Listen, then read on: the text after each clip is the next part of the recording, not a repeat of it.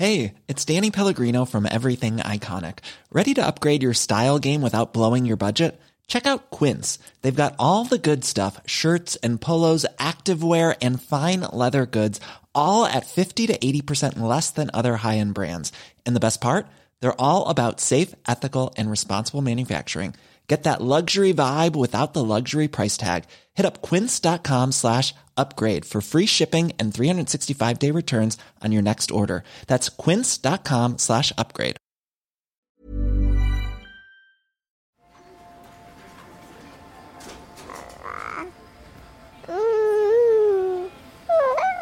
Mon temps n'est pas le temps de ma fille. Il faut que je lui laisse le temps d'enregistrer ce que je lui demande. Je voudrais pouvoir mieux gérer, mais le ton monte. Je sens qu'il ne faudrait pas que je perde patience, mais c'est plus fort que moi. L'enfant a un cerveau extraordinairement immature, malléable et vulnérable. Ils ignoraient que ce serait aussi dur que ça, je pense. Ouais, il doit vivre un enfer. Pourquoi tu m'as jamais aimé? T'aimer? Mais qui a dit que je dois t'aimer? C'est qu'il s'agit de déconstruire l'existant pour créer du nouveau. Hmm. Et le nouveau, c'est la parentalité.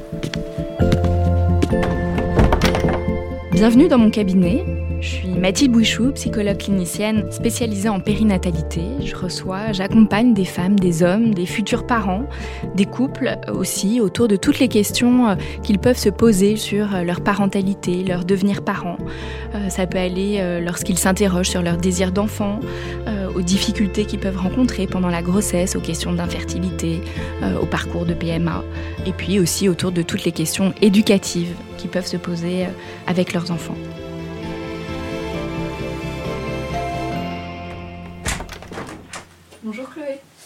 Mathilde.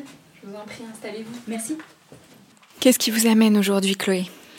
Eh bien, je viens vous voir aujourd'hui pour euh, parler des difficultés que je rencontre avec ma fille qui a 4 ans dans deux mois.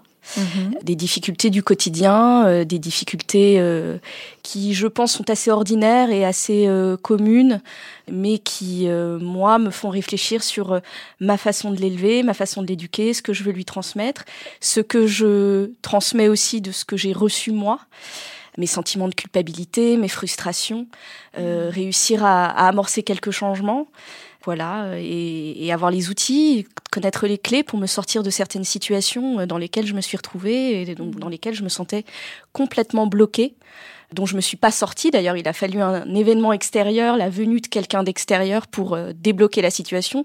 Une situation que j'aurais voulu résoudre moi toute seule en tant que maman, avec des, avec les outils. Quelles étaient ces situations où vous êtes sentie comme ça, très démunie et vous n'avez pas réussi à gérer? Bah, par exemple, euh, bah, j'en ai deux différentes en tête. La première est une situation récurrente euh, qui pourrait arriver tous les matins, qui n'arrive pas tous les matins, mais c'est à l'occasion du lavage de dents, euh, de l'habillement, de la préparation pour aller à l'école, ou même les jours où il n'y a pas d'école, d'arriver à, j'allais dire, me faire obéir et d'arriver à aussi avoir le recul de comprendre que mon temps n'est pas le temps de ma fille et que euh, il faut que je lui laisse le temps d'enregistrer ce que je lui demande et parfois j'ai pas la patience de la laisser prendre son temps et euh, faire ce que je lui demande, ce qui est qui est nécessaire et ce que j'essaye de lui demander avec beaucoup de beaucoup de respect, en lui disant s'il te plaît, en, lui demandant clairement, en lui expliquant aussi euh, les, les raisons pour lesquelles euh, il faut le faire. Par exemple, le lavage de dents, euh, ça, c'est des choses toutes bêtes, mais elle est en train de jouer avec ses petits chevaux, par exemple. Je lui demande de, venir pour se laver les dents dans la salle de bain. Euh, je lui demande une fois, j'attends, pas assez. Je lui demande deux fois, trois fois, pas de réaction. Et donc c'est là où moi je sens que je perds patience. Je sens qu'il faudrait pas que je perde patience, mais c'est plus fort que moi. Je suis fatiguée, euh, j'ai une vie à côté de ma vie de maman, euh, des angoisses, des petits tracas. Euh, et, voilà, et je, je sens que le ton monte, alors que je ne voudrais pas, je voudrais pouvoir mieux gérer, mais le ton monte. Je me répète encore trois, quatre fois, mais ça va trop vite. Et finalement, je me retrouve à, à compter euh, et mettre une petite menace sur la suppression euh, du dessin animé du samedi ou quelque chose comme ça. Et je commence, euh, bon, bah, un, deux, deux et demi, et là, elle se précipite. Elle a, tout, elle a très bien compris, elle vient et tout se passe très bien et elle se lave les dents et, ensuite je regrette. Je me dis que j'aurais dû gérer différemment, que là le ton est monté, j'ai manqué de patience. C'est une petite fille adorable qui, bah, qui s'est lavé les dents et qui voilà et elle était juste en train de jouer et il fallait juste lui laisser le temps, je pense. Sauf que moi, le temps, bon bah c'est voilà, c'est l'heure tourne, il faut partir à l'école et puis moi j'ai comme peut-être beaucoup de mamans, j'aime bien que euh, on soit habillé, on se soit lavé les dents avant de passer à autre chose, avant de commencer à faire de la peinture ou autre chose. C'est aussi quelque chose que je pense avoir hérité de ma mère où euh, euh, il faut que les choses avancent quoi. Il faut, faut que ce soit dynamique et puis euh, s'habiller ou se laver les dents, c'est pas quelque chose qui prend une heure, c'est quelque chose qui doit être fait rapidement, réglé rapidement avant de passer à autre chose. Et c'est quelque chose que moi, contrairement à mon mari d'ailleurs, qui lui mhm. est beaucoup plus patient, beaucoup plus calme et, et n'hésite pas à ajouter des moments de jeu entre la petite culotte et le collant. Euh, c'est pas grave si ça prend un quart d'heure. Du moment que c'est fait dans la joie et la bonne humeur, euh, finalement, elle finira par être habillée et c'est bien ça l'essentiel. Moi, ce que j'ai hérité moi, de contrairement à lui, euh, de, ma mère, c'est, c'est, il faut que ça avance, il faut que ça avance vite. Et quand ça se passe pas comme ça, très vite, moi, je m'impatiente, je m'énerve, et puis finalement, je suis la seule. Euh, enfin, j'ai l'impression d'être la seule victime dans l'histoire, parce que c'est moi qui ressors de, cette histoire euh, frustrée, énervée, avec le sentiment de ne pas avoir parfaitement géré. Surtout. Euh, la crainte d'avoir voilà d'avoir provoqué un, micro stress chez ma fille dès le matin qui était finalement peut-être pas nécessaire mais en même temps je sais pas comment faire autrement Là, vous faites vraiment un lien, Chloé, entre euh, la manière dont vous agissez aujourd'hui, euh, et vous dites bien que vous ne le contrôlez pas, voilà, que ça s'impose un peu à vous, mm. même si vous aimeriez, vous en être consciente, et vous aimeriez faire autrement. Et vous faites le lien avec vous, euh, comment on a pu être avec vous comment vos parents ont pu être, votre mère notamment, avec vous dans ces demandes aussi très pressantes, dans un timing très serré. Mm. Voilà, vous sentez qu'il y a vraiment un lien entre les deux. Absolument. Et puis j'ai remarqué aussi les attitudes de ma belle-mère, qui a élevé mon mari, le papa, et je vois bien que c'est une femme différente, et d'ailleurs je le vois quand elle s'occupe de ma fille, que c'est une femme complètement différente de ma mère, et je vois bien que ça rejaillit sur les attitudes du papa euh, et sur mes attitudes à moi, qui sont, qui sont différentes dans ces, dans ces situations-là. Hmm. Et plus globalement sur la patience, sur le ton de voix qui peut monter beaucoup plus vite chez moi, à regret. Et donc, effectivement, je pense qu'il y, y, a un héritage, quelque part. Mmh. Quand le ton monte, euh, ou vous vous retrouvez à, la menacer, de la priver euh, d'un dessin mmh. animé ou autre, voilà, vous dites qu'après, vous vous sentez coupable, voilà, vous en voulez d'avoir agi ainsi. Qu'est-ce que vous faites pour gérer ça? Eh bien, plus tard, euh, j'essaye de lui expliquer. Je lui, je lui dis, parce que évidemment, comme après tout se passe très bien et qu'elle se lave les dents gentiment et que c'est une gentille petite fille, surtout que un, jour, un petit moment après une, petite scène euh, de ce type, euh, je suis surprise de l'entendre me dire euh, Maman, tu vois là, je suis sage, hein ce que j'ai trouvé trop mignon. Et puis en même temps, ça m'a fait réfléchir. Et je me suis dit, oulala, je veux pas qu'elle soit dans la crainte, euh, qu'elle se dise euh, qu'il faut qu'elle rassure maman, euh, qu'elle a fait quelque chose qu'il fallait pas. parce que moi, je, je, je, lui explique que, voilà, parfois, maman s'énerve un petit peu, maman s'emporte, mais c'est parce que maman est fatiguée et parce que c'est important de se laver les dents le matin et que après je l'embêterai plus, elle pourra jouer autant qu'elle veut. Ou alors, c'est parce qu'il faut pas être en retard à l'école. J'essaye de lui expliquer. J'imagine qu'elle comprend ce que je préférerais, c'est réussir à éviter de tomber dans ces situations plutôt que d'être dedans et de devoir m'excuser après ou expliquer mes, les raisons de mes, attitudes. Vous parliez, Chloé, d'une autre situation Oui, effectivement, et c'est quelque chose qui est arrivé récemment. C'est des situations, c'est une situation de blocage en fait. C'est une situation dans la rue de refus, de refus d'avancer. C'était pendant les vacances de la Toussaint. Donc, euh, ma fille a presque 4 ans. Donc, euh, elle, est, elle est plutôt grande, elle est, elle est plutôt euh, sportive, dynamique, elle est capable de marcher. on n'emmène plus la poussette, par exemple. Quand on part, quand on part en promenade, on n'emmène plus la poussette. Et il y avait eu une, une visite au zoo qui était donc longue, pendant laquelle, au bout d'un moment, son papa a accepté de la prendre sur ses épaules. surtout qu'on était accompagné d'un autre petit garçon qui allait sur les épaules de son papa. donc, c'était compliqué de lui refuser les épaules. mais au bout d'un moment, ça, ça faisait mal au dos de mon mari. Moi, c'est absolument impossible pour moi de la porter ou de la porter sur mes épaules. Et donc, on a cédé là-dessus pour cette visite aux zoo. Et le lendemain, lors d'une petite visite en ville et pour aller euh, déjeuner au bistrot, elle exige d'aller sur les épaules. Alors que le trajet entre la voiture et le bistrot, euh, moi, j'ai jugé qu'elle était tout à fait capable de le faire. Et à partir du moment où elle est sortie de la voiture, il était hors de question pour elle d'avancer. Il fallait qu'elle soit sur les épaules. Donc on était dans une situation bloquée. Moi, mon mari et le groupe étaient partis devant dans la rue, et moi j'étais seule avec ma fille et je devais la faire euh, marcher, avancer. Et donc moi très très rapidement j'ai considéré qu'elle était en train de faire un caprice et qu'elle était tout à fait capable de marcher jusqu'au restaurant. Et donc je me suis retrouvée euh, bloquée où aucun discours ne fonctionnait pour euh, la faire avancer. J'ai essayé le on va aller déjeuner qu'est-ce que tu vas manger pour le déjeuner Vite, vite. Ou alors ils sont en train de partir sans nous, il faut les rejoindre, on va les perdre, viens vite. Euh, j'ai aussi essayé de jouer sur son ego, parce qu'en ce moment, elle parle beaucoup du fait qu'elle va bientôt avoir 4 ans, que c'est une grande fille.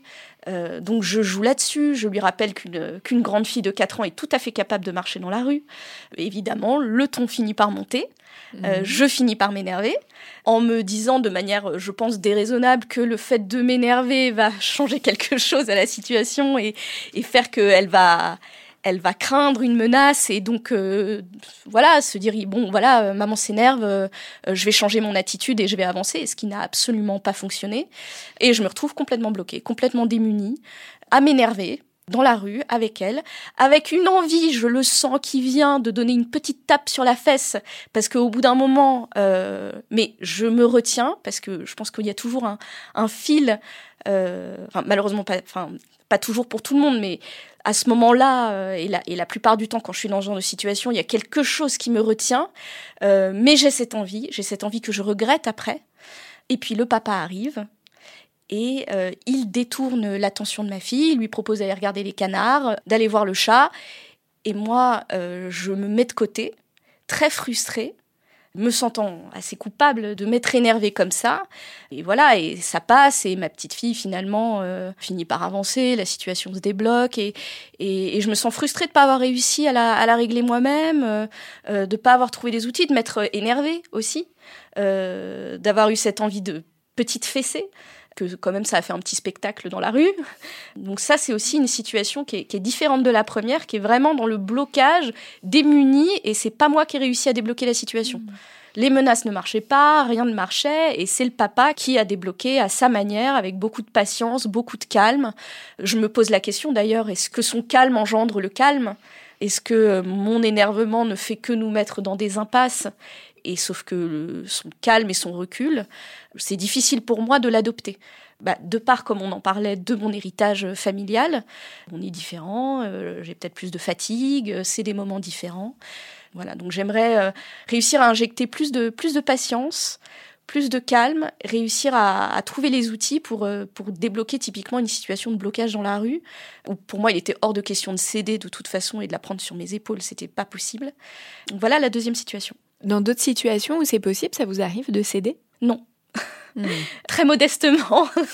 non, non, je, je pour d'autres choses. Je fais mon possible pour ne pas céder ou pour euh, ouvrir la négociation sur quelque chose d'autre en fait. Sans céder sur l'objet vraiment de la demande, si elle me semble déraisonnable, j'ouvre le débat sur autre chose, je promets autre chose qui me semble tout à fait acceptable, voilà, qui elle va faire qu'elle va céder sur, euh, sur sa première intention et, euh, et, moi je vais lui donner l'idée de quelque chose qui est acceptable pour moi et qu'elle risque d'accepter et souvent elle l'accepte d'ailleurs. Vous disiez par rapport à cette situation que c'était dans la rue, que peut se poser la question, vous parliez de petits spectacles, donc peut se poser la question de, du regard des autres. Est-ce que ça, c'est quelque chose qui a pu euh, vous mettre la pression par rapport à ce regard et les autres qui peuvent euh, être des spectateurs de, de, ces, situations-là? C'est sûr que ça intervient aussi, le regard mmh. des autres, euh, mais je dirais que peut-être que c'est parce qu'on est en 2020, ça intervient pas tant dans le fait que oulala, là euh, là, cette petite fille est passage, euh, elle est bloquée et sa maman n'y arrive pas. C'est plutôt dans le contrôle de euh,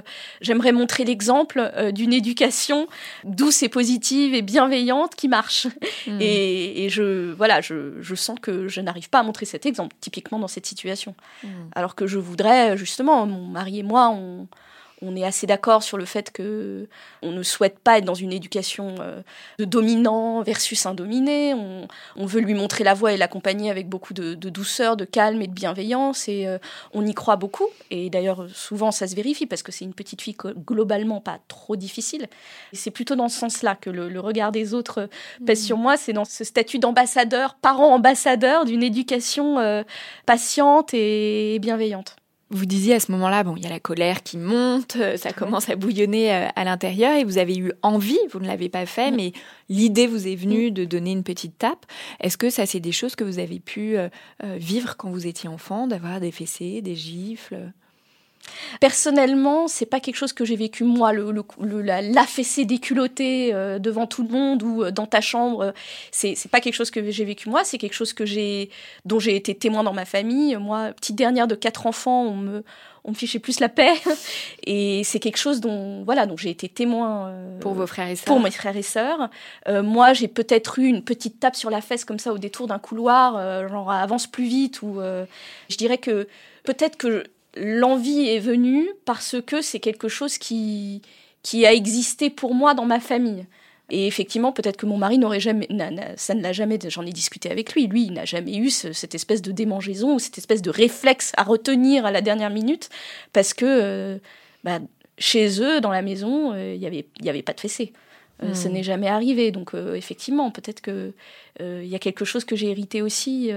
Oui, en tout cas, même si vous l'avez pas vécu dans votre corps, en tout cas, vous n'avez pas subi ça, vous en avez été témoin dans la famille proche. Donc, oui, oui, bien sûr. Il y a quelque chose d'une représentation finalement qui est possible d'un modèle éducatif qui, qui, est intégré. Est-ce que dans d'autres choses que vous avez pu vivre, est-ce qu'il y a eu des humiliations, ou de la pression, ou du stress? Oui, peut-être, de manière, euh, mais de manière plus, euh, je dirais plus ordinaire, plus euh, moins violente en apparence sans remettre en cause l'éducation que j'ai reçue ou, euh, la nature de mes parents euh, qui étaient nourris de toutes les bonnes intentions du monde, mais euh, cette impatience dont j'ai, parlé, c'est l'héritage d'un, d'une éducation qui était quand même avec un peu de pression, avec une espèce d'impératif de, dynamisme, de bons résultats scolaires. Donc je dirais qu'il y avait quelque chose de peut-être un peu plus diffus que des violences un peu plus visible comme des gifles, euh, quelque chose de diffus, un, espèce de, de, de, petit stress ambiant sur euh, la performance, dans sa capacité à accomplir une tâche qu'on nous demande d'accomplir, euh, dans les résultats scolaires. Je dirais que c'est plutôt ce type-là de violence éducative, entre guillemets, que, que j'ai pu vivre, qui sont peut-être plus communes et plus, plus ordinaires, peut-être plus, plus, insidieuses. Merci beaucoup Chloé. Je vous propose maintenant qu'on rejoigne le docteur Guéguin dans le salon d'à côté.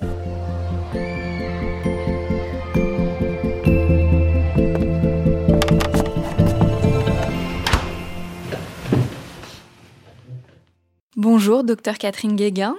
Bonjour Mathilde. Vous êtes médecin pédiatre, formé en aptonomie, à la communication non violente.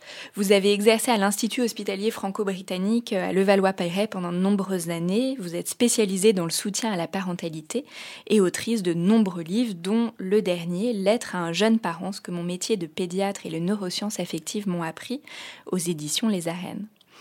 Dans mon cabinet, je reçois et j'accompagne des parents qui, comme Chloé, peuvent se sentir démunis face à leur enfant. Ils se posent beaucoup de questions, ils ont envie de bien faire afin que leur enfant se développe le mieux possible et qu'il soit euh, heureux mais souvent, ils sont rattrapés parce qu'ils ont eux-mêmes vécu avec leurs parents. Ils peuvent se sentir tiraillés, ils ont envie de faire autrement, mais ils n'y arrivent pas toujours. L'évolution de la science, des neurosciences affectives et sociales ces 20 dernières années nous permettent aujourd'hui de mieux comprendre le développement du cerveau de l'enfant et donc ses comportements et ses besoins. Docteur Catherine Guéguin, tout d'abord, qu'est-ce que c'est que les neurosciences affectives et sociales?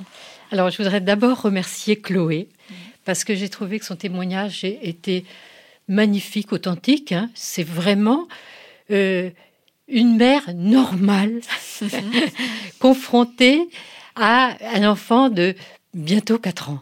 Mm. Et avec tous ces tiraillements à l'intérieur. Donc je la remercie beaucoup, beaucoup parce que euh, c'est quelque chose de d'habituel. Mm. Oui, tous les parents vivent ça. Absolument, mm. absolument. Alors, qu'est-ce que c'est que les neurosciences affectives et sociales? D'abord, il faut savoir que c'est quelque chose de très très récent. Ça date vraiment du 21e siècle, Auparavant, au XXe siècle, on ne savait pas du tout ça. On savait que le cerveau était dévolu aux fonctions intellectuelles, motrices et sensorielles. Et les neurosciences cognitives, qui s'intéressent aux mécanismes cérébraux de tout ce qui est intellectuel, sont très anciens. Ils datent de 1970, alors que les neurosciences affectives et sociales, qui nous montrent quoi Qu'une très grande partie du cerveau est dévolue aux émotions et aux relations, date du XXIe siècle. Donc c'est un événement considérable de savoir que nous, les êtres humains, nos émotions et nos relations sont quelque chose d'absolument fondamental. Et, qui, vont modeler notre cerveau, le fonctionnement de notre cerveau. Totalement modifier le fonctionnement et le développement du cerveau. Et ça, ce n'était pas du tout pris en compte au XXe siècle. Donc c'est une vraie révolution, même dans la compréhension du développement de l'être humain. Oui, donc quand euh, Chloé nous disait, voilà, ses parents ont fait du mieux qu'ils ont pu avec les connaissances qu'on avait à l'époque. Euh, et en effet, à l'époque, un certain nombre, on, va en reparler, mais euh, de, de, manière éducative, aujourd'hui, on comprend et on sait que qu'il faut faire autrement. Mm. mais à l'époque, on ne savait pas. Donc ne s'agit pas d'accuser euh, les anciennes générations. Euh. Absolument. Il faut absolument se débarrasser de cette culpabilité.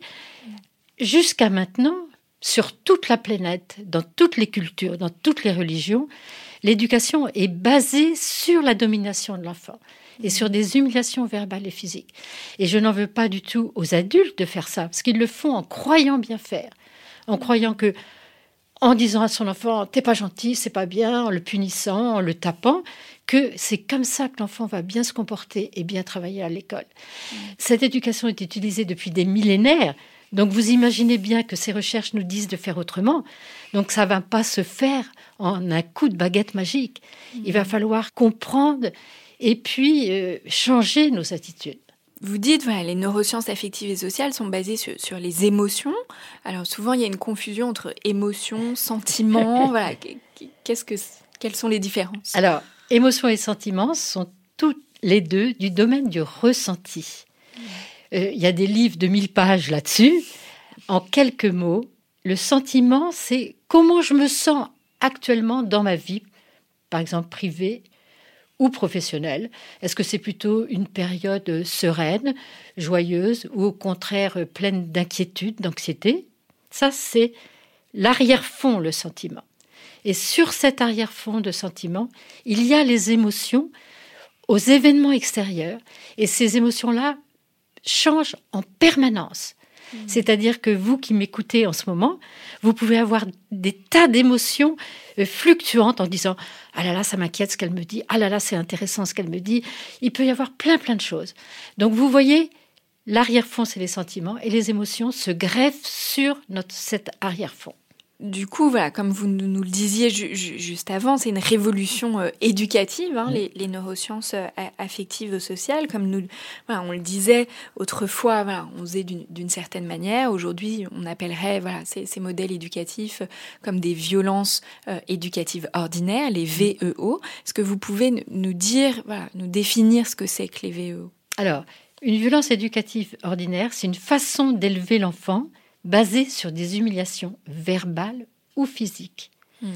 Verbales, il y a maintenant une définition internationale de ce que c'est que la maltraitance émotionnelle. Et c'est ça, les humiliations verbales. Eh bien, c'est tout ce qui va humilier l'enfant. Hmm. Tout ce qui va justement lui mettre euh, beaucoup de, pression, hein, les, punitions également, euh, les exclusions. Hein. Et à chaque fois qu'on dit à un enfant, ça peut paraître excessif, tu es méchant, c'est pas bien ce que tu fais, alors que c'est quelque chose qu'il entend en permanence, eh bien, on sait, grâce à des recherches extraordinaires, euh, que ça abîme une des parties les plus essentielles du cerveau. Et cette partie, qui s'appelle le cortex orbitofrontal, parce qu'il est derrière notre orbite et notre front, il sert à des choses extrêmement précieuses, à avoir de l'empathie. Et ça, c'est fondamental, on en reparlera probablement, à faire face à nos émotions, à avoir un sens éthique et moral et à faire des choix. Donc vous imaginez bien que cette maltraitance émotionnelle, maintenant on a des études scientifiques qui nous disent que oui, quand on dévalorise un enfant, quand on le punit, ça abîme ce cortex orbitofrontal. Donc vous voyez ce que ça implique comme responsabilité vis-à-vis -vis du parent et comme difficulté. Parce que être parent, c'est des moments évidemment de bonheur, de joie, mais c'est aussi extraordinairement compliqué. Mmh, bien sûr. Justement, par rapport au, fonctionnement et, du cerveau de l'enfant, quels sont, là vous nous parlez de, ce cortex orbitofrontal, quelles sont les, autres parties euh, et, leur rôle? Alors, qu'est-ce que nous apportent d'abord euh, ces neurosciences affectives et sociales? C'est d'abord de nous permettre de changer totalement de regard sur le développement de l'enfant mmh. et de savoir que l'enfant a un cerveau extraordinairement immature malléable et vulnérable. Hmm. Et ça, généralement, on ne considère pas comme ça du tout l'enfant. Hein. on lui dit, comme vous avez dit tout à l'heure à votre petite fille, hein, à 4 ans, tu es grande. Voyez Et c'est normal de lui dire ça. Hein. je vous en veux pas du tout de dire ça à votre petite fille. Mais 4 ans, mais c'est extraordinairement petit. Donc ça, moi, ça m'a permis de changer totalement de regard et d'avoir beaucoup de compassion pour un enfant tout petit. Mm. Puisqu'on nous dit à l'heure actuelle que c'est en gros vers 25 ans, certains disent même 30 ans, que le cerveau devient réellement adulte. Donc la grande difficulté à nous, les humains, c'est d'avoir énormément, énormément de patience devant des êtres très immatures. Et les neurosciences nous disent quoi? Eh bien, que les tout petits qui ont un cerveau très immature, eh bien, ils ne savent pas du tout, du tout faire face à leurs émotions. Et ça, ça permet de comprendre beaucoup mieux l'enfant. Qu'est-ce qui nous permet de faire face à, nos émotions? C'est d'avoir un cortex justement orbitofrontal développé. Eh bien, ce cortex orbitofrontal n'est pas du tout, du tout développé chez l'enfant petit. Et ça va être la façon d'être avec son enfant. C'est ça qui est compliqué qui va faire maturer ou non ce cerveau. Et donc, plus on va être empathique, bienveillant avec l'enfant, plus ce cortex orbitofrontal va maturer, mais très progressivement. Ce qui est compliqué quand on est parent, c'est qu'il faut des tonnes et des tonnes et des tonnes de patience. C'est-à-dire que c'est pas parce qu'on va dire une fois une chose que hop, ça y est. Non, il faut des années et des années. C'est-à-dire que généralement, c'est seulement vers 5, 6 ou 7 ans que l'enfant va devenir un tout petit peu plus raisonnable et va savoir faire mieux face à ses émotions. Mm. Mais à 4 ans, et pas encore à 4 ans, il y a des explosions. Tout d'un coup, quand l'enfant est fatigué, qu'il n'en peut plus, hop, son cerveau disjoncte. Mm. Et il se bloque, ou il veut pas. Et c'est absolument normal. Donc, au lieu de dire, comme on nous disait avant, c'est un caprice, l'enfant est un tyran, eh bien, l'enfant ne fait pas du tout marcher sa mère ni son père. Il ne le fait pas exprès. Et, et ça, c'est très, très important. Parce que très souvent, la colère des parents, elle vient de ah, franchement, là, là, il exagère, il fait exprès pour me faire marcher. Oui, et surtout quand ça se répète, quand les situations se répètent, ce que vous disiez un peu Chloé, voilà, toujours euh, le même problème des dents le matin ou euh, euh, de pas jeter son assiette de la table le soir. Voilà, c'est la répétition qui souvent est très usante pour les parents. Oui, ou alors l'incompréhension quand, quand quelque chose était habituel et qu'elle arrivait très bien à le faire, elle ou il, et que mm. tout d'un coup, un jour, euh, il y a un blocage. Mm, mm. Oui, oui. Euh, oui, oui. On comprend pas.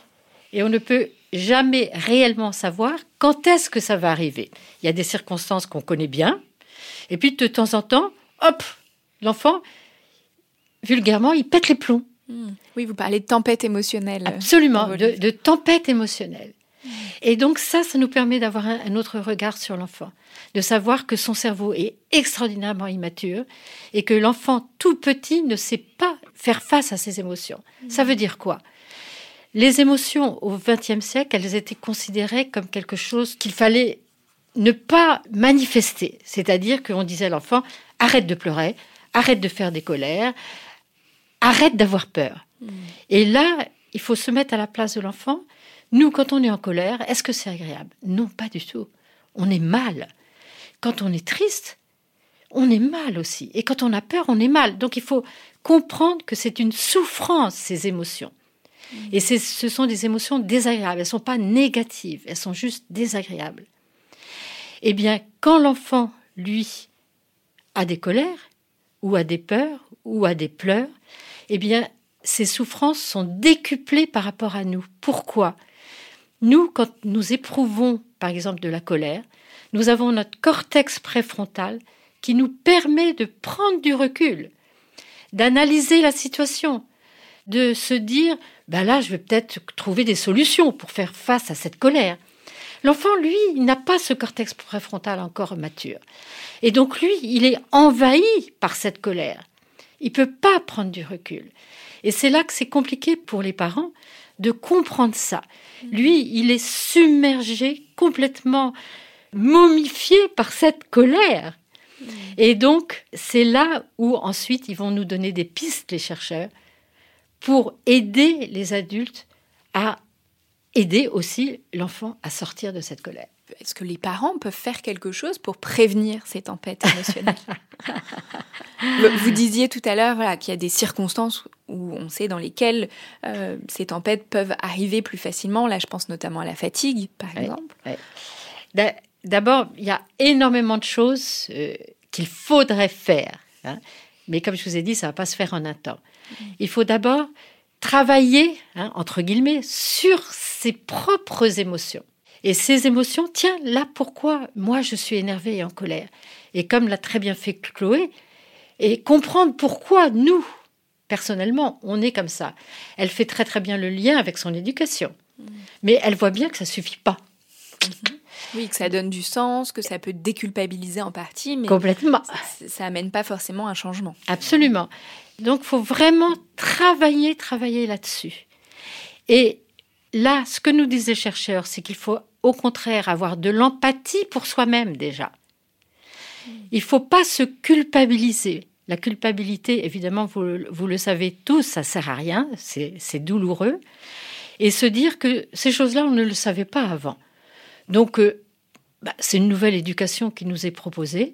Donc, euh, on y va, mais c'est un travail. Et que pour être empathique, qu'est-ce qu'il faut comprendre sur l'empathique? C'est un travail sur les émotions. Et l'empathie commence par soi-même. L'empathie, tout ce qu'on vit a une traduction biologique. L'empathie, c'est la molécule de l'ocytocine qui est maintenant assez bien connue. Et qu'est-ce qui va se passer? Eh bien que plus on se stresse, moins on va avoir d'ocytocine et donc moins on va être empathique. Plus on reçoit de l'empathie, plus on va développer notre empathie, notre ocytocine. Ça veut dire quoi? Ça veut dire que très souvent, d'abord, là, elle vient vous voir et moi je vois comment vous êtes, vous lui donnez de l'empathie déjà. Donc en sortant de chez vous, elle va se sentir déjà, elle va avoir reçu de l'ocytocine. Donc ça c'est très important. Et puis je dis aux parents, bon, essayez, alors ça paraît un peu bête, hein, essayez d'être entouré de gens qui vous font du bien et qui vous donnent de l'empathie. Essayez dans la mesure du possible de fuir les personnes qui vous stressent, qui sont toxiques pour vous, parce que ça empêche ce développement de l'ocytocine. Alors là, j'entends quand vous dites ça, tous les parents que je reçois dans mon cabinet et qui me disent mes parents ils comprennent pas, ils critiquent, ils disent que je fais pas bien, que mon enfant m'obéit pas, que, que ça leur renvoie l'image d'être de mauvais parents. Oui, bien sûr. Donc là, on n'est pas du tout dans le cercle vertueux de l'ocytocine Absolument. et Et c'est pour ça, dans ces cas-là, il faut s'entourer eh ben, de gens qui sont empathiques, hein, mm qui vont compenser justement ces gens qui ne sont pas empathiques, et d'autant plus que ce sont des parents. Et puis, il y a des, des groupes de paroles de parents où on reçoit beaucoup, beaucoup d'empathie. Mmh. Et plus justement, on va être dans des groupes de paroles de parents où on va voir que, eh ben oui, nous parents, on est tous, ou grands-parents, on est tous confrontés à la même difficulté eh bien, on va recevoir de l'empathie. Et dans ce cas-là, dans les groupes de parole de parents, généralement après, eh on se sent mieux parce qu'on a reçu de l'empathie, cette ocytocine. Cette ocytocine qui nous permet d'être empathique, mais qui nous donne aussi du bien-être, qui nous déstresse. Donc ça va être extrêmement important.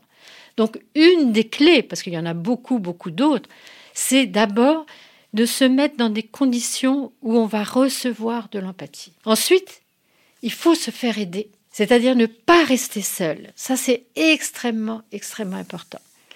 Chloé, elle a déjà fait cette démarche de venir vous voir. Donc ça, c'est formidable. Elle est en chemin et j'ai aucune inquiétude euh, vis-à-vis d'elle. Mais pour beaucoup de personnes, aller voir un psychologue, c'est compliqué. hein. Mhm. Bien sûr. Donc la première démarche, ça va être de, de se rendre compte que quand on est fatigué, hein, de comprendre que quand on disjoncte, la plupart du temps, on est fatigué, et de comprendre de quoi on aurait besoin. Est-ce qu'on a d'abord besoin de prendre soin de soi?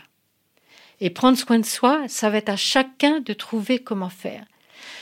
Très souvent, ça va être aussi de se faire aider par des voisins, par de la famille qui aiment les enfants de s'organiser au niveau d'un immeuble, d'un quartier, en disant bah tiens, il y a des parents là qui sont disponibles euh, tel mercredi, tel samedi, qui vont prendre deux trois enfants, et ça nous permet de souffler.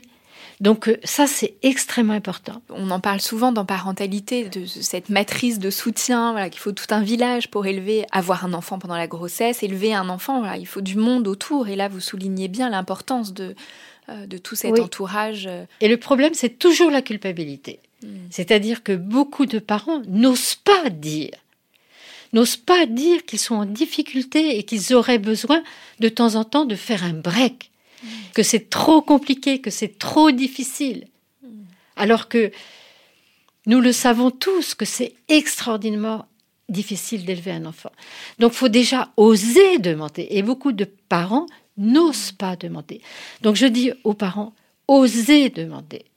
Et ensuite, je leur dis aussi, quand vous êtes face à votre enfant, dans un moment critique comme ça, et que vous sentez que vous allez disjoncter, hein, et que ça arrive fréquemment, eh bien, de pas dire à l'enfant tu m'énerves, parce que ça, ça va le culpabiliser, mais de lui dire, tu vois, là j'ai dépassé mes limites à moi, je vais aller me calmer moi.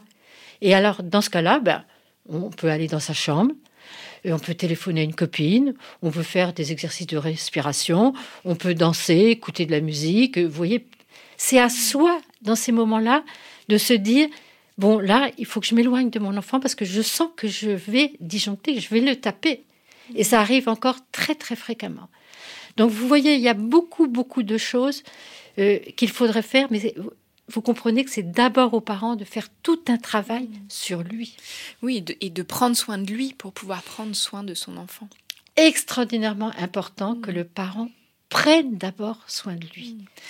Là, ce que vous disiez, ça m'évoquait une petite vidéo euh, qui s'appelle Le cerveau dans la main, qui explique voilà le, le cerveau avec le, le point et donc il y a le, le point fermé qui représente l'ensemble du cerveau et puis quand on lève les, les doigts, c'est ce fameux cortex euh, préfrontal euh, qui est justement la raison et puis au centre de la main, il y a le cerveau émotionnel Mm. et donc quand on est dans une tempête émotionnelle, qu'on soit enfant ou adulte, Mm. voilà, tous les doigts sont relevés, tout est ouvert, c'est le cerveau émotionnel qui prend toute la place. Donc c'est comment le parent va faire redescendre l'ensemble des doigts, c'est-à-dire le cortex préfrontal voilà, va apaiser euh, la tempête émotionnelle pour ensuite pouvoir prendre en charge son enfant. Mm, mm, mm, complètement. Et la situation que donc Chloé a parlé tout à l'heure dans la rue, c'est la situation la plus difficile. Parce qu'on est dans la rue. Alors là, elle était prête de sa voiture. hein. Euh, alors, elle pouvait remonter dans sa voiture en disant Bon, je vais me calmer dans ma voiture, vous voyez. Mais dans la rue, c'est extraordinairement compliqué. Oui, dans la rue, dans les magasins, à partir du moment où il y a ce regard. le regard des autres. Mm. Et c'est pour ça que, pour moi, il y a tout un travail pour que la société change vis-à-vis des jeunes parents et un regard empathique et soutenant vis-à-vis des jeunes parents. Et, et par exemple, dans la rue, si justement un parent est en difficulté, ça serait formidable s'il y avait d'autres adultes qui venaient dire à, à Chloé, ben oui, je vous comprends, c'est difficile d'élever un enfant. Rien que ça, pouf, il y aurait tout un changement de la société au lieu d'avoir un regard en disant oh là là, cette mère là elle sait Cette pas comment mère. faire et puis cet enfant il est insupportable il faudrait vraiment que les autres adultes aussi aient ce regard là vis-à-vis des jeunes parents Oui, il s'agit vraiment de changer de lunettes. Absolument. Et de regarder les, les choses autrement. quand cette colère amène l'enfant à avoir des gestes pas normaux, comme taper ou, euh, ou taper quelqu'un d'autre ou taper son parent, en fait, je trouve que c'est difficile de trouver la limite entre l'empathie et établir des, des limites, justement. Et comment lui faire comprendre, avec empathie, qu'il y a des limites et que peut-être qu'il n'est pas encore assez mature pour le comprendre, mais euh, peut-être que c'est aussi le moment de lui apprendre que non, on ne tape pas, on ne mord pas. Et je pense qu'une situation courante, c'est de dire euh, euh, tu vas réfléchir dans ta chambre, tu vas te calmer, on ne tape pas, tu vas réfléchir dans ta chambre et tu sortiras quand tu te seras calmé et tu diras pardon, par exemple. Je suis pas sûre que ce soit la solution, parce que je suis pas sûre que l'enfant comprenne et qu'il tape malgré lui. En fait, je suis pas sûre que l'intention soit vraiment une intention de violence. C'est peut-être plus du réflexe et de l'expression d'une émotion débordante. Comment gérer? Alors, être empathique et être bienveillant n'a rien à voir du tout avec le laxisme et de laisser tout faire à l'enfant. Hein. Ça, c'est par ignorance que beaucoup, beaucoup de gens disent ça et beaucoup de gens ont peur de l'éducation bienveillante, entre guillemets, ou empathique à cause de ça. Ça n'a strictement rien à voir. C'est-à-dire que quand un enfant est submergé par une colère, d'abord qu'il faudrait, entre guillemets, que le parent sente euh, ce qui se passe chez son enfant. S'il fait ou s'il dit quelque chose qui n'est pas approprié, bien sûr que s'il tape, on dit non, on ne tape pas, mais on le fait en comprenant l'enfant et en ne l'humiliant pas. Bien sûr qu'il faut que l'adulte soit un vrai adulte, c'est-à-dire qu'il transmette des valeurs, il pose un cadre, bien entendu, mais il va le faire sans humilier verbalement et physiquement son enfant. Vous voyez, c'est là la grande différence. Mhm. Le plus difficile pour le parent, et vous l'avez bien dit tout à l'heure, c'est de rester calme.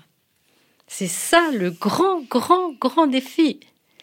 Et vous dites bien que le papa, euh, lui, il a eu la chance de recevoir beaucoup, beaucoup d'empathie. Hein. Mhm. Donc, pour lui, euh, c'est normal d'être calme. Vous, vous êtes parmi la, grande majorité des parents, hein, puisque l'UNICEF dit bien que c'est la grande majorité des parents sur toute la planète qui ont eu des éducations euh, justement humiliantes, hein, toujours sans culpabiliser nos parents, parce qu'ils l'ont fait en croyant bien faire. Mais la très grande majorité des parents sont comme vous. Donc, être calme, tout ça, ça va être un travail que je pense que vous allez faire aussi avec euh, Mathilde. Hein. Ça se travaille, ça s'apprend. Et d'abord, euh, ne pas se culpabiliser, c'est-à-dire que quand on sent qu'on s'énerve, quand on a un mot de trop, un geste de trop, et ça arrive à tous les parents, hein, eh bien, on le dit à l'enfant. On dit à l'enfant, écoute, excuse-moi, là, tu vois, j'ai dis ce mot-là, j'aurais pas dû te le dire, ou j'ai, je t'ai tapé, j'aurais pas dû. C'est extrêmement important et extrêmement pédagogique euh, vis-à-vis de l'enfant. Mhm. Pour... Oui, ça arrive à tous les parents de sortir de, de, leur, de ces gonds et euh, ça arrive, c'est comment on, va agir après ça. Complètement. Mhm.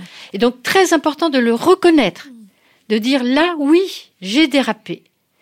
Et ça permet à l'enfant de voir que oui, on fait tous des erreurs, que c'est pas grave de faire des erreurs du moment qu'on les reconnaît. Il n'y a pas à dire pardon, vous voyez, euh, enfin on dit après ce qu'on veut, mais on dit juste excuse-moi. Vous voyez, bon c'est pas pareil que pardon si vous voulez, mais bon excuse-moi et demander à l'enfant de dire euh, euh, pardon quand il est en colère, mais c'est impossible. Hein. Ça pour moi c'est une exigence de trop. Il faut juste lui dire, bah, écoute, là non, on ne tape pas, c'est tout. Il faut pas faire de grands discours à l'enfant. Je, marque ça dans mes livres parce que je peux vous assurer que les enfants, les adolescents, quel que soit leur âge, ils me disent mais mes parents, mes enseignants, ils me gavent avec leurs grands discours de morale. Ils n'écoutent pas. C'est juste dire non, on ne fait pas ça, on ne dit pas ça. Par contre, toujours donner confiance. Je te fais confiance. En grandissant, tu vas apprendre. Mais c'est pareil pour nous. Si vous vous dites je suis bloqué, je ne vais pas y arriver, vous êtes bloqué. Si vous vous dites je suis capable, mon cerveau est malléable, je suis capable de progresser, vous allez voir que vous allez progresser. Ça, c'est extrêmement, extrêmement important. La confiance nous est donnée par les autres, mais vous pouvez vous la donner aussi vous-même en vous disant oui, je peux progresser. Et vous allez la donner à votre enfant. Oui, tu es capable, tu vas voir en grandissant, tu vas être capable de ne plus taper, de ne plus dire tel ou tel mot. En, tout cas, là, tout ce que vous nous dites, j'entends, voilà, pour les parents, il faut s'armer de patience, de temps, mais la vie actuelle, voilà, ce que disait euh, Chloé, bon, bah, le matin, notamment, c'est quand même très, très timé, il faut être à l'heure à l'école, à l'heure au travail. On n'a pas forcément tout ce temps. Alors, la patience, ça peut s'acquérir, mmh. mais c'est difficile de trouver cet équilibre pour faire de la place voilà, à, ces répétitions, à, à tout ça, quoi. Alors, le matin, c'est un des moments les plus compliqués où il y a beaucoup, beaucoup justement euh, d'énervement chez les parents mm. hein, à cet âge-là. Après, ça va être chaque parent qui va trouver comment faire. Alors, parfois, c'est se lever un petit peu plus tôt. Parfois, c'est trouver des astuces avec euh, son enfant. Lui dire, écoute, hein, Là, à 4 ans, on peut déjà lui montrer une grosse, grosse horloge. Et puis, ou bien faire sonner son téléphone en disant Là, tu es en train de jouer. Tu vas voir, quand il va y avoir la sonnerie, ça, les amuse beaucoup. Mm. Pof, c'est le moment d'aller euh, euh, laver les dents. Et vous lui mettez sa brosse à dents à côté de lui. Et puis, c'est lui, l'enfant, qui va aller se laver les dents. Mm. Ah, il va être très, très content. Parce que c'est lui qui entend la sonnerie et qui va y aller. Et puis, les habits, bien entendu, je pense que vous le faites, vous les préparez la veille au soir, hein, parce que hein, sinon, c'est encore plus compliqué. Et puis, pareil, il faut trouver des astuces. Et votre, le papa a bien compris qu'à cet âge-là, c'est très souvent en jouant avec l'enfant qu'on arrive. Hein. Mais tous les parents n'ont pas cette facilité à jouer. Non, absolument. Beaucoup de parents n'ont pas appris ça dans leur famille. Et après, c'est tout un travail, justement, même dans les groupes de parents, de, jouer avec les parents. Et ils comprennent quel plaisir ça donne. Mm. Et ensuite, ils vont être capables de le faire avec leur enfant. Et pour euh, le lavage de dents, je dis aussi aux parents d'être très souples. Là, votre, votre enfant, il a à peine 4 ans. Ne pas être trop exigeant avec un enfant. Certains jours, il va se laver les dents, et puis un autre jour, bon, ben, là aujourd'hui, je vois que tu es fatigué. Bon, c'est pas si grave que ça. C'est-à-dire que faut aussi avoir de la souplesse. C'est-à-dire que pour les choses très importantes, on ne tape pas, on ne dit pas des mots très désagréables. Mais le lavage de dents, bien entendu qu'il faut le faire, il faudrait le faire tous les jours. Mais si un jour l'enfant ne le fait pas, c'est pas si grave que ça. Mmh. Donc, faut aussi se relâcher de la pression au niveau des exigences. C'est-à-dire que ils sont comme nous, les enfants. Il y a des jours où, ils sont très fatigués, pas en forme. Euh, il y a des jours, nous, on fait pas tout bien.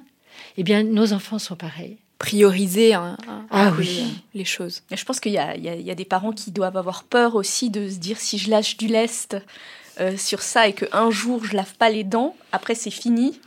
Euh, l'enfant va s'en souvenir et le lendemain ce sera encore pire pour réussir à lui faire faire ce. oui, mais, mais ça, c'est aussi lâcher certaines croyances. C'est-à-dire que nous, on le sait très bien, on va pas être parfait tous les jours. Mm. Mm. Et on demande à nos enfants, eux, d'être parfaits. C'est impossible. Mm. Donc, je, pense qu'il faut beaucoup, beaucoup de flexibilité, de souplesse. Ça, c'est extrêmement important. Quand vous nous parlez voilà, de cette flexibilité, euh, Chloé nous a parlé de la pression donc qu'elle peut mettre à sa fille, mais aussi qu'elle a reçue. Et là, je pense pour des enfants plus gros, hein, la question des exigences scolaires, de la pression, mmh. du stress. Alors déjà, on vit dans un monde stressant, particulièrement en ce moment avec tout ce qui se passe. Voilà, vous nous disiez quand même le stress euh, a un impact important sur le développement du cerveau. Comment euh, les parents peuvent gérer par rapport à tout ça? Le, stress est extraordinairement nocif sur le cerveau de l'enfant qui est très fragile. Moi, j'ai été euh, presque terrorisée quand j'ai sorti ces études-là, hein, qui m'ont bouleversée, appris beaucoup de choses, de voir que oui, le stress répété quotidien est très mauvais pour le cerveau de l'enfant. Alors là, je vais profiter de ce micro pour dire quelque chose qui me préoccupe beaucoup en ce moment avec le Covid. Il y a beaucoup, beaucoup de pression sur les enfants, sur les enfants petits et en maternelle. Il y a une loi qui date de 1956 qui normalement demande aux, enseignants de ne pas faire faire des devoirs aux enfants. Et moi, elle n'est pas du tout appliquée, cette loi. Je peux vous assurer que tous les enfants en France, du primaire font des devoirs. C'est un moment de grande, grande violence entre les parents et les enfants ces devoirs. Je peux vous assurer que j'ai eu énormément de consultations pour ça. Je vous en prie, vous, les enseignants, dans cette période extraordinairement stressante pour les enfants, laissez-les jouer après l'école en primaire. Foutez-leur la paix. Parce que ça, c'est du stress aussi bien pour l'enfant qui sort de l'école maintenant avec euh, le masque toute la journée, qu'il doit faire ses devoirs, et pour le parent, parce qu'il est face à un enfant qui n'en peut plus, et il faut qu'il fasse les devoirs. Donc je vous en prie, vous les enseignants qui m'écoutez, arrêtez de donner des devoirs aux enfants. C'est une loi qui date de 1956. Oui, en effet, hein, on a bien vu pendant le confinement euh, toutes les plateformes, notamment d'appel, euh, toutes les familles qui ont été en grande difficulté et où des relations familiales euh, parents-enfants se sont beaucoup dégradées autour de cette question des, des devoirs de l'école à la maison, etc. Ça a été pour certaines familles très, très difficile. Mais les devoirs scolaires quotidiens, en dehors du confinement, sont une source de grandes, grandes difficultés des parents. Donc, faut arrêter de donner à des enfants petits des devoirs à la maison. Du coup, là, ce, que vous dites, ça, me laisse penser qu'il y a quand même une grande pression autour, naturellement exercée autour de cette question de la réussite. Et puis, tout parent a envie que son enfant réussisse à l'école pour réussir euh, euh, dans sa vie. Là, ce que vous nous dites, c'est de lâcher un peu du lest. Complètement. C'est-à-dire que ce qui est fondamental, c'est de s'intéresser à l'enfant et de voir quels sont ses intérêts. Qu'est-ce qui t'intéresse dans la vie? Qu'est-ce que tu aimes? Si euh, il est conscient de, ses intérêts, de, ce qui le, euh, le, motive, je peux vous assurer que c'est ça son moteur propre. C'est pas avoir des bonnes notes qui est important. C'est de faire des choses qu'on aime et qui nous intéressent et de les approfondir. Et donc ça, c'est très très important. Euh, on, ne travaille pas pour avoir des bonnes notes, pour faire plaisir à ses parents on travaille parce qu'on est heureux d'apprendre et des choses intéressantes. Donc ça, l'écoute des, enfants sur ce sujet-là, des adolescents aussi, est extrêmement important. Beaucoup, beaucoup de, parents et d'adolescents que j'ai reçus me disaient, mais moi, la première question que je leur posais, c'est qu'est-ce qui t'intéresse dans la vie? Même à, à, 4 ans, à 5 ans, à 6 ans. Ils savent très très bien, et les adolescents aussi. ils me disent, mais on, ne me demande jamais ces, ces questions-là. On ne m'écoute pas. Mm. Donc, écouter l'enfant sur ce qui le, le, fait vivre, en fait, et, ce qui le mobilise, c'est extrêmement important. Mm, bien sûr. Vous nous disiez tout à l'heure que euh, euh, cette éducation euh, empathique, bienveillante, n'a rien à voir avec le, laisser-aller, le mmh. laisser-faire. vous nous disiez au tout début que c'est une question d'attitude, donc il est toujours important de dire non, de poser des limites, mais que c'est la manière dont le parent va le faire qui va changer la donne finalement. Absolument. Et donc l'empathie, pour aller un peu plus loin dans, dans la définition de l'empathie, c'est d'abord sentir les émotions et les partager. Ça peut être nos propres émotions. Sentir, là, quand vous m'écoutez, quelles émotions vous, ressentez. Et comprendre pourquoi on a ces émotions. Quels sont les besoins derrière. C'est-à-dire que si il y a des émotions agréables, comme je suis enthousiaste euh, ou je suis sereine, euh, comprendre qu'est-ce qui est euh, nourri, satisfait dans ces émotions-là. Par contre, si je suis en colère, ou si je suis inquiète, ou si j'ai peur, qu'est-ce qui fait que j'ai ces émotions-là? Euh, Est-ce que ma vie correspond à ce que je souhaiterais profondément? Qu'est-ce que je pourrais changer dans ma vie pour ne pas être tout le temps justement euh, stressé par mon enfant, euh, en colère par mon enfant, impatient pour mon enfant? Trouver soi-même comment je pourrais faire vis-à-vis de ces émotions. Donc ces émotions, elles sont juste un signal pour comprendre ce qui se passe en nous. Donc les émotions, elles sont fondamentales. Hein. C'est Damasio qui nous a fait comprendre que les émotions sont fondamentales pour notre vie affective, bien entendu, mais aussi pour notre façon de penser, d'agir, d'apprendre, d'avoir un sens éthique et moral, d'être motivé. Donc les émotions sont fondamentales. Ça n'empêche pas du tout l'intellect, mais elles sont primaires. C'est-à-dire, il y a d'abord les émotions qui surgissent en nous face à un événement, et ensuite il y a l'intellect qui vient pour comprendre pourquoi on a telle ou telle émotion. Donc c'est tout un travail. Oui, en, tout cas, là, ça m'évoque ce, dont on a pu parler euh, dans l'épisode sur le burn-out parental avec Moira Jack, où mhm. elle aussi nous a parlé euh, de la question de la gestion des émotions et que les parents qui avaient une meilleure gestion de leurs émotions, c'était une manière aussi de prévenir le burn-out parental. En tout cas, ça avait un effet euh, protecteur déjà pour soi. C'est quelque chose qui est vraiment très, très important. Oui, le burn-out parental, il vient très souvent de la pression que se met le parent et de la mhm. culpabilité que se met le parent. Donc je, redis, ne vous sentez pas coupable. Toutes ces choses-là, nous ne les savions pas, c'est très nouveau. Mais par contre, si vous sentez que vous n'y arrivez pas, faites-vous aider. Mhm. Oui, et là, euh, voilà, on a parlé euh, en effet, d'aller voir un, psychologue, par exemple. Euh, vous parliez aussi des, groupes de parents, des ateliers autour de la parentalité. Maintenant, il en, existe beaucoup. Est-ce que vous pensez à, d'autres choses? Vous parliez aussi de l'entourage, voilà, demander de l'aide à son entourage bienveillant qui va susciter de l'empathie et permettre de sécréter de l'ocytocine. Est-ce que vous pensez à autre chose?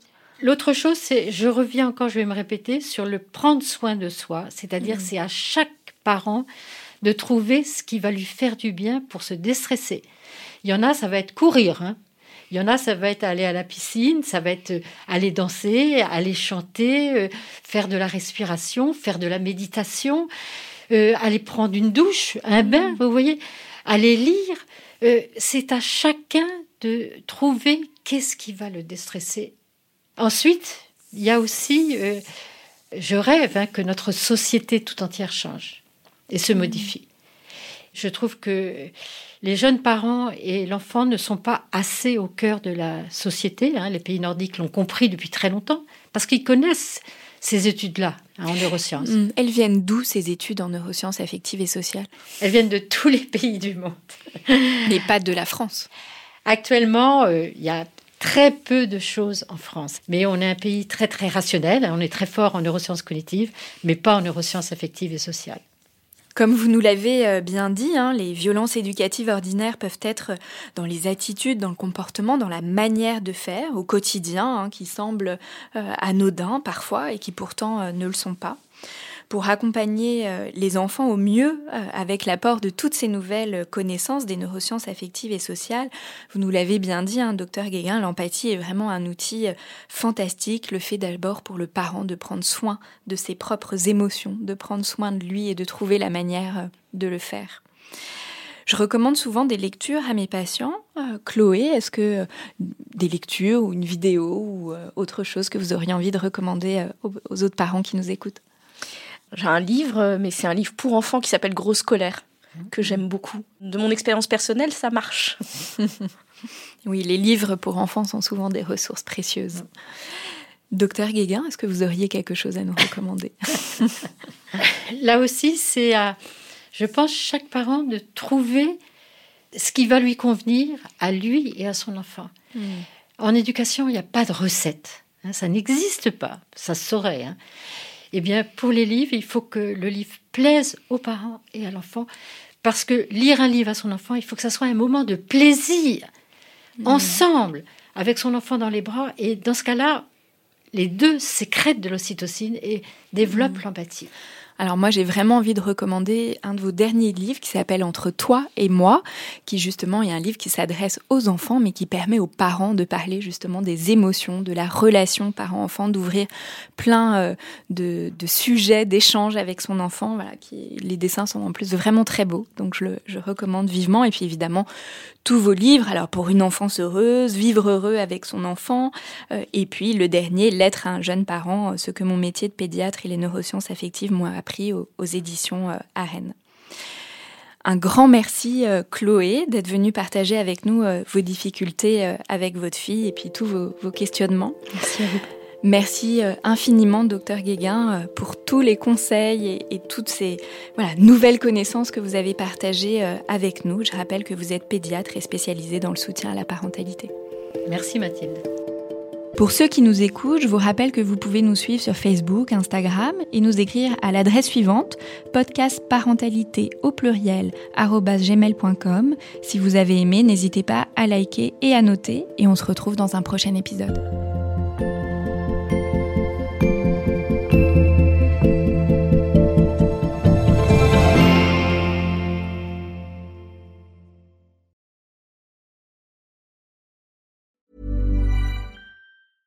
Imagine the softest sheets you've ever felt. Now imagine them getting even softer over time. That's what you'll feel with Bowl and Branch's organic cotton sheets. In a recent customer survey, 96% replied that Bowl and Branch sheets get softer with every wash. Start getting your best night's sleep in these sheets that get softer and softer for years to come. Try their sheets with a 30-night guarantee. Plus, get 15% off your first order at bowlandbranch.com. Code BUTTERY. Exclusions apply. See site for details.